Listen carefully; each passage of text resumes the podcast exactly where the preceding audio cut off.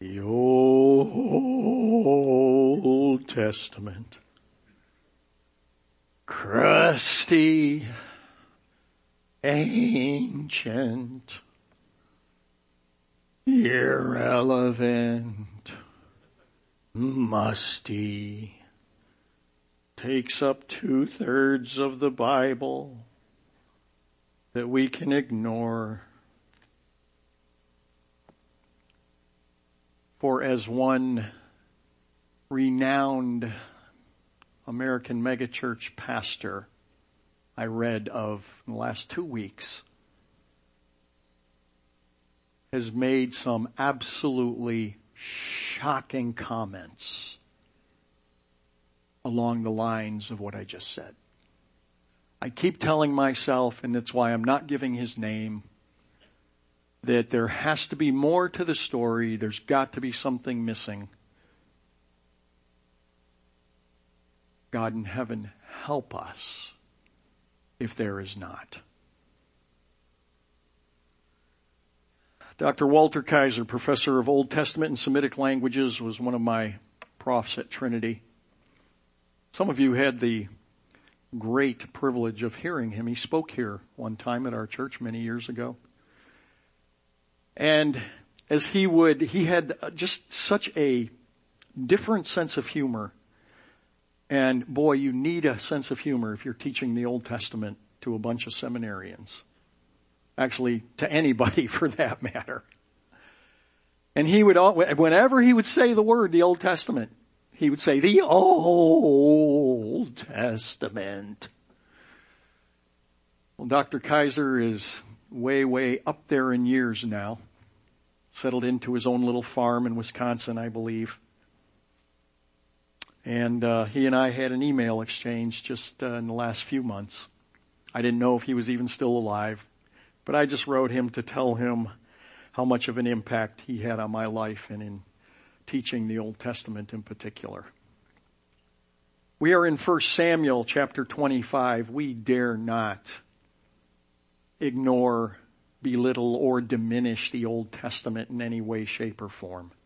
What a sacrilege and how, how diminished is our theology and our understanding of God's Word if we do that. I hope you will see that illustrated this morning. We're in 1 Samuel chapter 25. It's a new Sam, uh, it's the new Samuel. It's a new chapter and it begins in verse one. Then Samuel died. That's always a great way to start a story. Kids, gather around. I want to tell you a little bedtime story. Samuel died. Okay. And all Israel gathered together and mourned for him and buried him at his house in Ramah. And David arose and went down to the wilderness of Paran. Three main characters have emerged, of course not counting the Lord God Almighty in this book since we've been in it. And those three characters are Samuel, Saul, and David. And Samuel, as the high priest, has been the mouthpiece of God to the masses and to David and to Saul. Back when Saul was crowned the first king over God's people, that whole situation does not occur if God does not initiate it, which of course He did, and He initiates it through His mouthpiece, the prophet Samuel. The many highs and the lows between Saul and David that we've already read about and will continue to read about. The many highs and lows between David and the Philistines, between Saul and the Philistines, between Saul and Jonathan, and David and Jonathan. They do not come about but for the Lord giving Samuel marching orders to deliver to David and to Saul with the divine imprimatur, that's the stamp of approval on all of it. The importance of the person Samuel can't be overstated. And with his name being mentioned 123 times, it seemed odd to me that the report of his passing in this passage, in this text, is akin to barely a footnote in the history of all that's gone on. We've not heard the end of Samuel though, but he is now quite literally history in verse 1. And perhaps the abruptness of Samuel's demise in light of his visible importance in the affairs of God's people while he was alive only perhaps underscores the very servant nature of all who love the Lord and that any of us, that any of us really are just a cog in a much grander and far more complex mechanism which is under the oversight of God of heaven and earth. Verse 2 begins an entirely new pericope, but this does not diminish Samuel's faithfulness nor his importance. It does heighten the status and the stature of the creator of the universe and his involvement in the affairs of mankind. We should be encouraged by this. The election of 2016 the confirmation of the latest Supreme Court justice only days ago are two of the most profound current illustrations of the Lord telling us in extreme ways the Lord is in charge. But we need to be active in the midterm elections and praying that they are equally as compelling. So Samuel is dead to begin with. tickled the dickens out of me.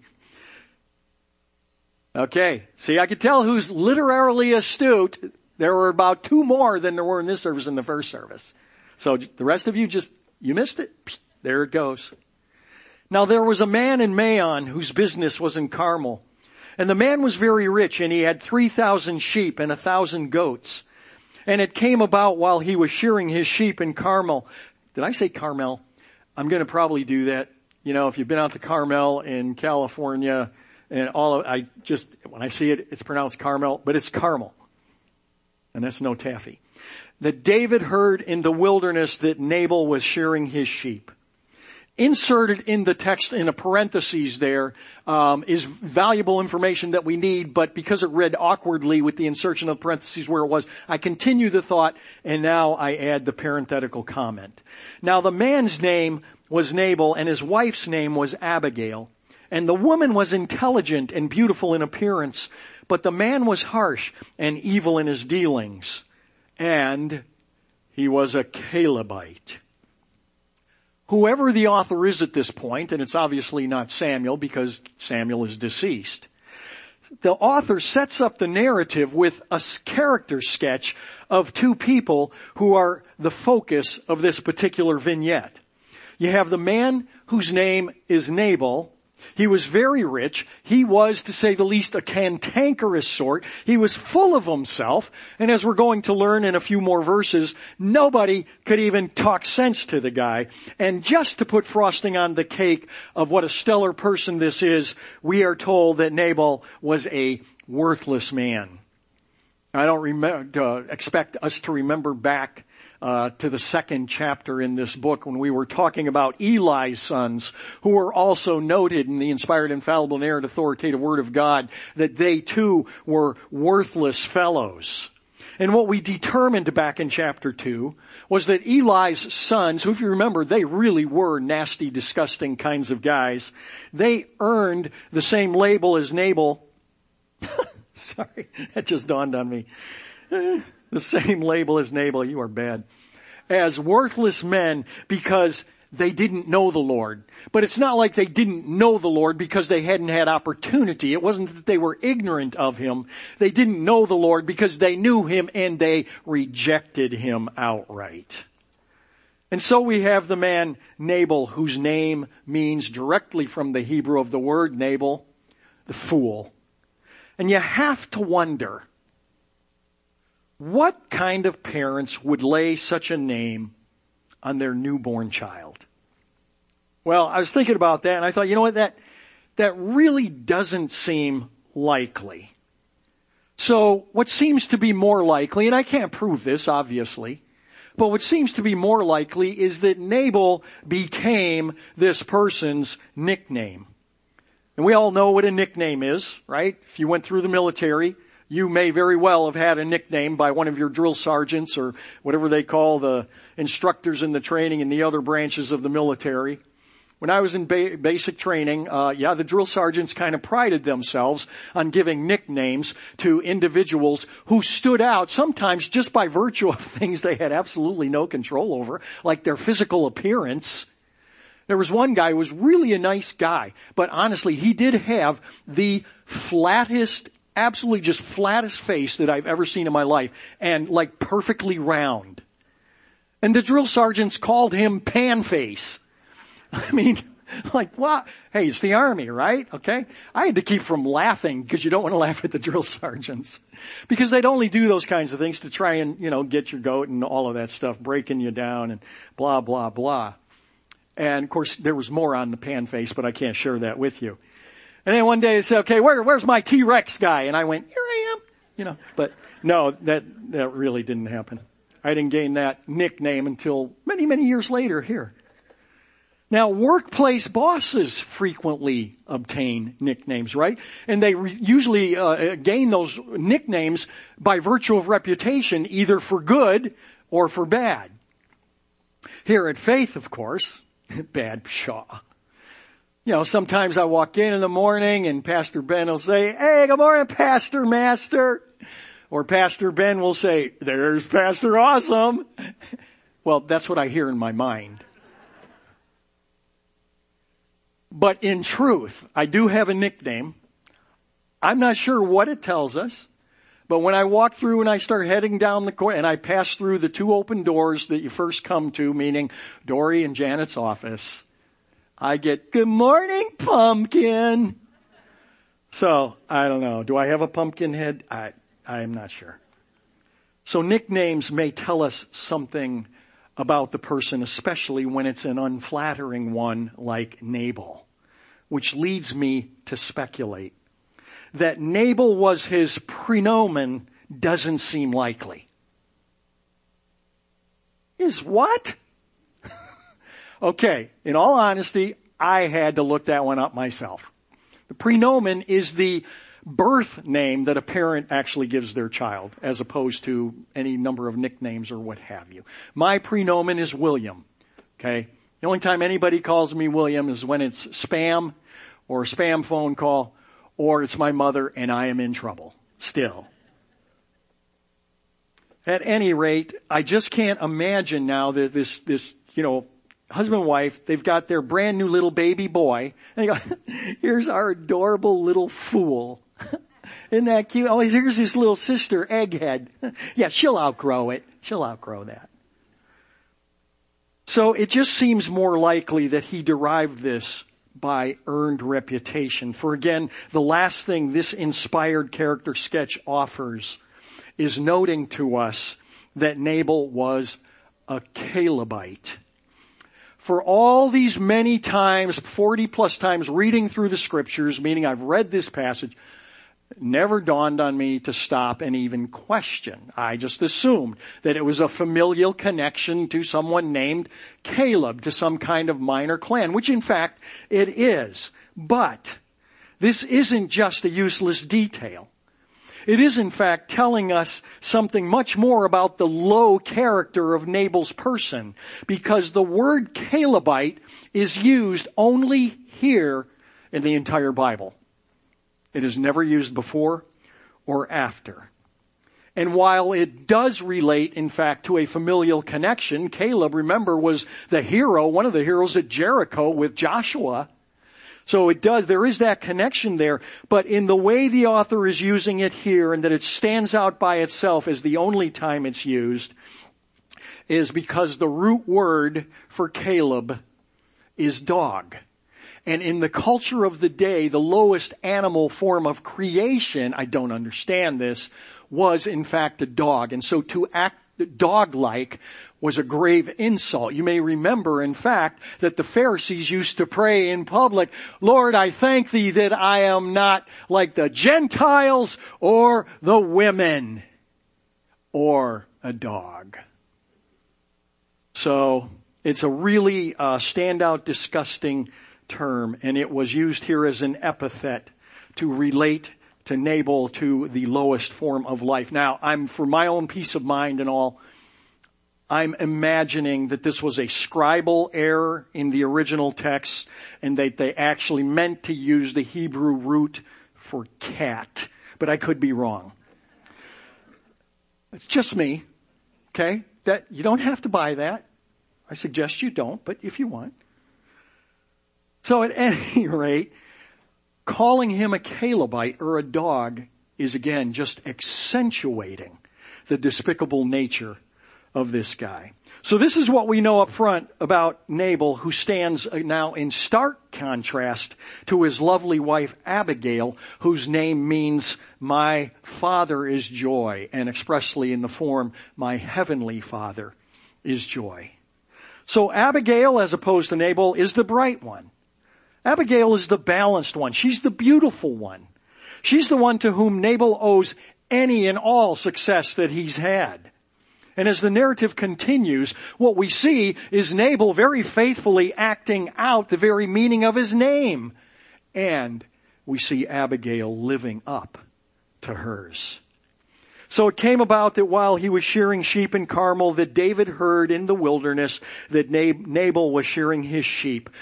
The time here is a time of great celebration. The time of shearing the, feet, uh, the sheep was basically akin to harvest time. It was akin to, uh, say, in a manufacturing plant when you were given uh, uh, these big contracts and you finally got them done and could deliver them, which meant you get paid, as does everybody who was involved. So it was a very, in fact, a festival kind of occasion, meaning that of all the times of the year, this this wonderful character Nabal should be in a good mood if at any time at all.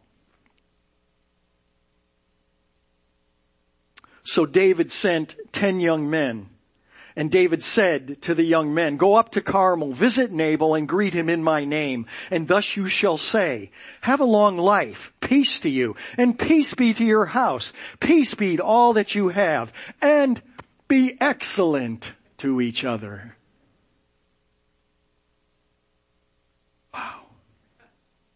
How many of you stayed up and watched the Red Sox last night? Mm. David continues. Now I've heard that you have shearers, and now your shepherds have been with us, and we have not insulted them, nor have they missed anything at all in the days that they were in Carmel. Ask your young men, and they will tell you. Therefore let my young men find favor in your eyes, for we have come on a festive day. Please, give whatever you find at your hand to your servants and to your son David. And when David's young men came, they spoke to Nabal according to all these words in David's name, and then they waited. Now, because we obviously are not acquainted with the traditions of the ancient Near East, it frequently handicaps us in better understanding a particular text that we're reading in historical narratives. But I think we are familiar with some kind of concept of paying for protection. You know, like the mafia, right? Hey, you guys need protection. Not that I know of. Trust me, you need protection. And you can pay them to protect you from them. But that's not what I'm talking about. Okay, we're talking about just basically praying, you know, pay, praying, paying for a bodyguard or something like that. It was commonplace. But now see, in the ancient Near East, such people as Nabal who had thousands, as, as we already read, in his flocks of varying animals, all that needed to be grazed and everything, sometimes far away from, from where the direct oversight of Nabal was. He would send them out with his attendants and servants and the shepherds and all of that. They needed and in fact relied on gracious other people who were traveling through like David to give them de facto protection from less scrupulous people. And it was a given part and parcel of that. That the individual to whom you were giving that protection to his flocks would show their appreciation by helping you out if need be. Otherwise they would be destitute if they didn't receive such help. So understand that David is not asking for a payment or demanding payment per se, but just some help in the way of enabling he and his men to, in a sense, continue keep protecting your men by bringing us some food and show us your appreciation for the good work on your behalf. It's not an internet scam. It's not out of the ordinary. It's the way that business was done in the day. So, what is Nabal's problem? Well, we already know. Nabal is acting neighborly. So they wait for Nabal's generous response. But Nabal answered David's servants and said, David? David? Who's David? And who's the son of Jesse? And Nabal adds barb to the barbed comments already. There are many servants today who are each breaking away from his master. Okay, you know, uh, when people are in dire straits, they sometimes shoot off at uh, shoot off at the mouth, and they don't realize the fullness of what they're saying. Nabal is in his characteristic sour way strutting his stuff to the point of abject stupidity. He is insulting David left and right. He's telling his servants, uh, you know, yeah, David. So uh, you're part of David's gang. Big deal. You know what? It's happening today all over the place. Servants are departing from their masters as David departed from Saul. So again, who's David? Who's the son of Jesse? I spit on him. His intent seems to be, and it is, a cocky insult shouting about this fad and it's not common, it's not uncommon for people to do what David did. So again, he's nothing special. There's nothing to this. Where it turns ironic and Nabal not even realizing the fullness of what he has said is that in just a moment, Nabal's own servants are going to do exactly what he said and break away from him. Pride goes before a fall, writes Solomon in the Proverbs. So Nabal arrogantly disses David's words through his messengers, continuing. Shall I then take my bread and my water and my meat that I have slaughtered for my shearers and give it to men whose origins I don't know? So David's young men retraced their way and went back, and they came and they told him according to all these words. David said to his men, each of you gird on his sword. So each man girded on his sword, and David also girded on his sword. And about 400 men went up behind David, while 200 stayed with the baggage. Now, Barbara and I lived in the South, in the deep South, in the good old Bible Belt deep South, for quite a few years, and there was an expression that you would hear that's much more commonplace down there than up here, but I think uh, probably a good few of you have heard this. And it's talking about that individual who just needs kind of a supernatural wake up call, something special. And they often say, yeah, honey, that person needs a come to Jesus moment. And everybody knows what they mean down in the Bible Belt. Well, that would be anachronistic if we were to use it here in this context. A what? Would be anachronistic, meaning it wouldn't fit the time because Jesus hasn't come yet. So it wouldn't be a good use of the phrase. However, we could rightly say that what Nabal needs is a come to David moment. And you'll see why. I want you to remember that and hold that thought till the very end. Continuing, verse 14. One of the young men who was one of Nabal's servants, breaking away now, told Abigail, Nabal's wife, saying, Behold, David sent messengers from the wilderness to greet our master, and he scorned them. Yet the men were, were very good to us, and we were not insulted, nor did we miss anything as long as we went about with them while we were in the fields. They were a wall to us, both by day and by night, and all the time we were with them tending the sheep. Now therefore, know and consider what you should do, for harm is plotted against our master Nabal and against all his household. And, as I mentioned earlier, he is such a worthless man that no one can talk to him or no one can speak to him. So this idiot stick husband with a death wish fades into the scene a bit while now his beautiful, competent wife takes charge amazingly, graciously to save Nabal's neck. Possibly to save her own as well, but certainly to save Nabal's neck. Verse 18. Then Abigail hurried and she took 200 loaves of bread, two jugs of wine, five sheep already prepared, and five measures of roasted grain, and a hundred clusters of raisin and 200 cakes of figs, and loaded them onto donkeys. Wait, what? She's preparing dinner for 400 men. How do you do that in a hurried way? She said to her young men, go on before me. Behold, I'm coming after you. But she did not tell her husband Nabal.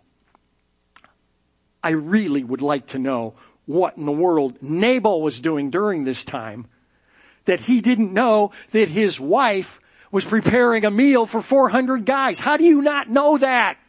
Guys? Maybe they had the newest Marvel release of Spider-Man video game and Nabal was off in a cave somewhere. I don't know. Abigail has gone out to assuage the anger of the king who is on his way to give Nabal a little bit of what for. Verse 20. It came about as she was riding on her donkey and coming down by the hidden part of the mountain that behold, David and his men were coming down toward her and she met them. Now David had said, surely in vain I have guarded all that this man has in the wilderness so that nothing was missed of all that belonged to him and he has returned me evil for good. May God do so to the enemies of David and more also if by morning I leave as much as one male of any who belong to him. I found it interesting that verse 20 is in the moment, meaning it's in real time. It is being written down basically in the moment that Abigail is doing all of this, whereas verse 21 and 22 is written as a past tense, something that's already transpired previous to this, not at this moment where Abigail is now waiting. So why? Maybe David's past tense vow in verses 21 and 22 is brought up in the moment at this present time because the Lord wants us to know how intense and how precarious the situation is into which Abigail is inserting herself. It also tells us that David wasn't coming on a fact-finding mission. David wasn't in a good mood now. He wasn't thinking, gosh, you know, I can't imagine somebody dissing me like that after all we've done for him. Perhaps it's been un- misunderstood. Let's go talk to him face to face and get things straightened out. Oh no. David has determined he is coming to seek vengeance and he makes a very strong vow to that effect. When Abigail saw David, she hurried and dismounted from her donkey and fell on her face before David and bowed herself to the ground she fell at his feet and said, on me alone, my Lord, be the blame. Can you imagine the boldness of this woman. First, as a woman in this culture and day, to go on out, to make the travels, to pilgrim, to go before David, who I'm not positive of what her knowledge is of who David will be, although in the text we will see that she makes some things that seem like she may understand that he will one day be king, but whether that's because she knows about him already being anointed as king, or whether she just sees what an honorable man of integrity that he is, I'm not certain, but either way she falls down before him, which, uh, is the, the lowest sign of submission and humility, because at that moment, of course, her life is on the line. Please do not let my Lord pay attention to this worthless man Nabal, for as his name is, so is he. Nabal is his name, and folly is his game. But I, your maidservant, did not see the young men of my Lord whom you sent. Now therefore, my Lord, as the Lord lives and as your soul lives, since the Lord has restrained you from shedding blood and from avenging yourself by your own hand, now then let your enemies and those who seek evil against my Lord be as Nabal. Now let this gift, which your maidservant has brought to my Lord, be given to the young men who are accompanied who, young men who accompany my Lord, please forgive the transgression of your maidservant, for the Lord will certainly make for my Lord an enduring house. Here you go. Because my Lord is fighting the battles of the Lord and evil will not be found in you all your days. Should anyone rise up to pursue you and to seek your life, then the life of my Lord shall be bound in the bundle of the living with the Lord God, with the Lord your God. But the lives of your enemies he will sling out as from the hollow of a sling. And when when the Lord does for my Lord according to all the good that he has spoken concerning you and appoints you ruler over Israel, this will not cause grief or a troubled heart to my Lord, both by having shed blood without cause and by my Lord having avenged himself. When the Lord deals well with my Lord, then remember your maidservant. And there is silence.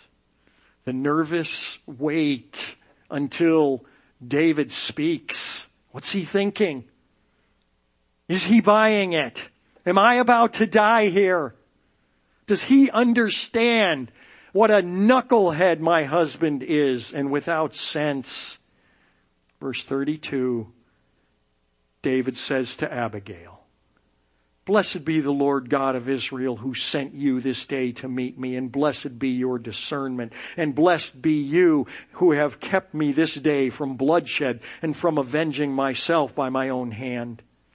Nevertheless, as the Lord God of Israel lives, who has restrained me from harming you. Unless you had come quickly to meet me, surely there would not have been left to Nabal until the morning light as much as one male.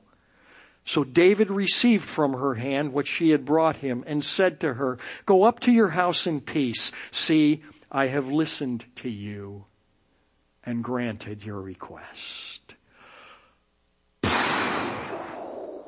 a big sigh comes out of Abigail, as well as those who were with her. Then Abigail came to Nabal, and behold,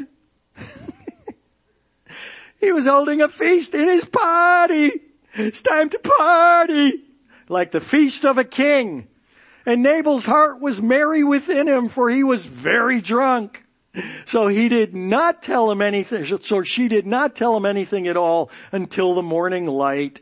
But in the morning when the wine had gone out of Nabal, his wife told him these things and his heart died within him so that he became as a stone. Scholars believe that David had a stroke with complete paralysis hence the expression. Because we know that he didn't have a heart attack because he died 10 days later after he became as a stone. Now let me take us back. Remember that I mentioned the person needing the come to Jesus moment and Nabal needing a come to David moment. And I contend that they are one and the same. And that is not an argument by assertion, as you will see. We go centuries later, thousands of years later, well, centuries later. Peter is speaking in the third chapter of Acts, and it is the birth of the church of Jesus Christ. This is what Peter says. But the things which God announced beforehand by the mouth of all the prophets that his Christ would suffer, he has thus fulfilled.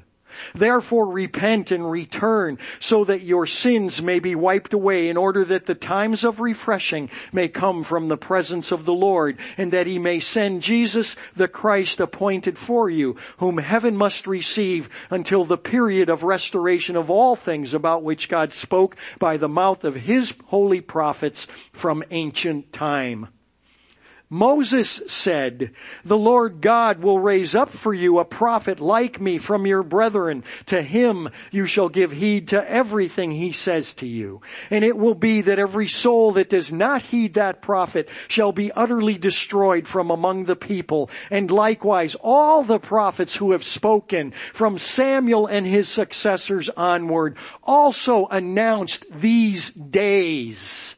It is you who are the sons of the prophets and of the covenant which God made with your fathers, saying to Abraham, and in your seed all the families of the earth shall be blessed. Peter is citing from Deuteronomy chapter 18, arguing that real faith and real belief in Moses will lead one to belief inextricably has to lead, lead one to belief in Jesus the Messiah. And belief belief in the Messiah is a contiguous pathway from belief in Moses.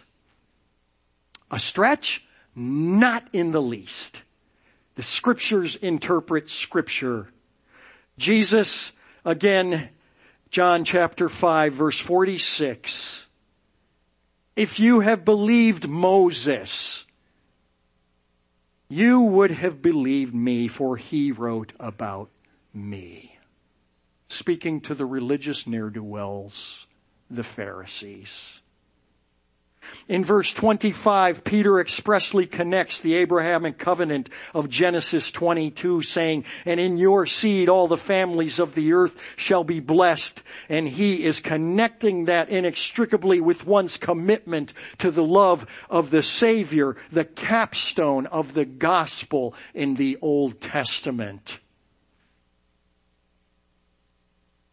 And there again, Jesus is on the road to Emmaus now after the, after the resurrection, but yet before the ascension, and he's with the disciples who don't know who he is. And it says, then beginning with Moses and all the prophets, Jesus explained to them the things concerning himself in all the scriptures. God from before the foundations of the world already knew what the fate of the new universe that he was bringing into existence was going to be and of our stone hearts and that there would be nobody who searches after God, no one who seeks for God of his own free choosing or of his own inclination, I should say, but only by the grace of God in his Holy Spirit drawing man to himself. Does anybody come? And the good news begins in the Garden of Eden when the Father pronounces the curse on Satan the serpent and the promise of the one who is coming, who would be bruised on his heel by the devil, but whom that one would bruise on the head, namely Jesus. Ignore the Old Testament. Don't need the Old Testament. Don't need the laws of God today. Hogwash. What a sacrilege.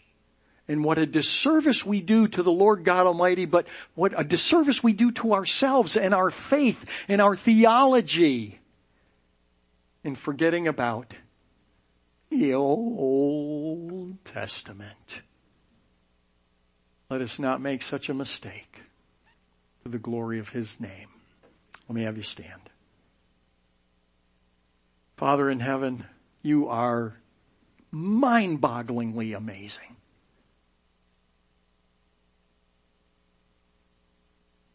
Thank you that we cannot wrap our heads around the greatness of who you are. We cannot plumb the depths of your complexity, of your genius. Father, why you ever determined to call any of us to yourself is beyond me. But thanks be to God, to our Lord Jesus Christ, that you have done so. Father, by the power of your Holy Spirit, any who do not know you today, bring them compellingly to your throne room of grace lest they die a Christless eternity in hell. In Jesus' name, amen.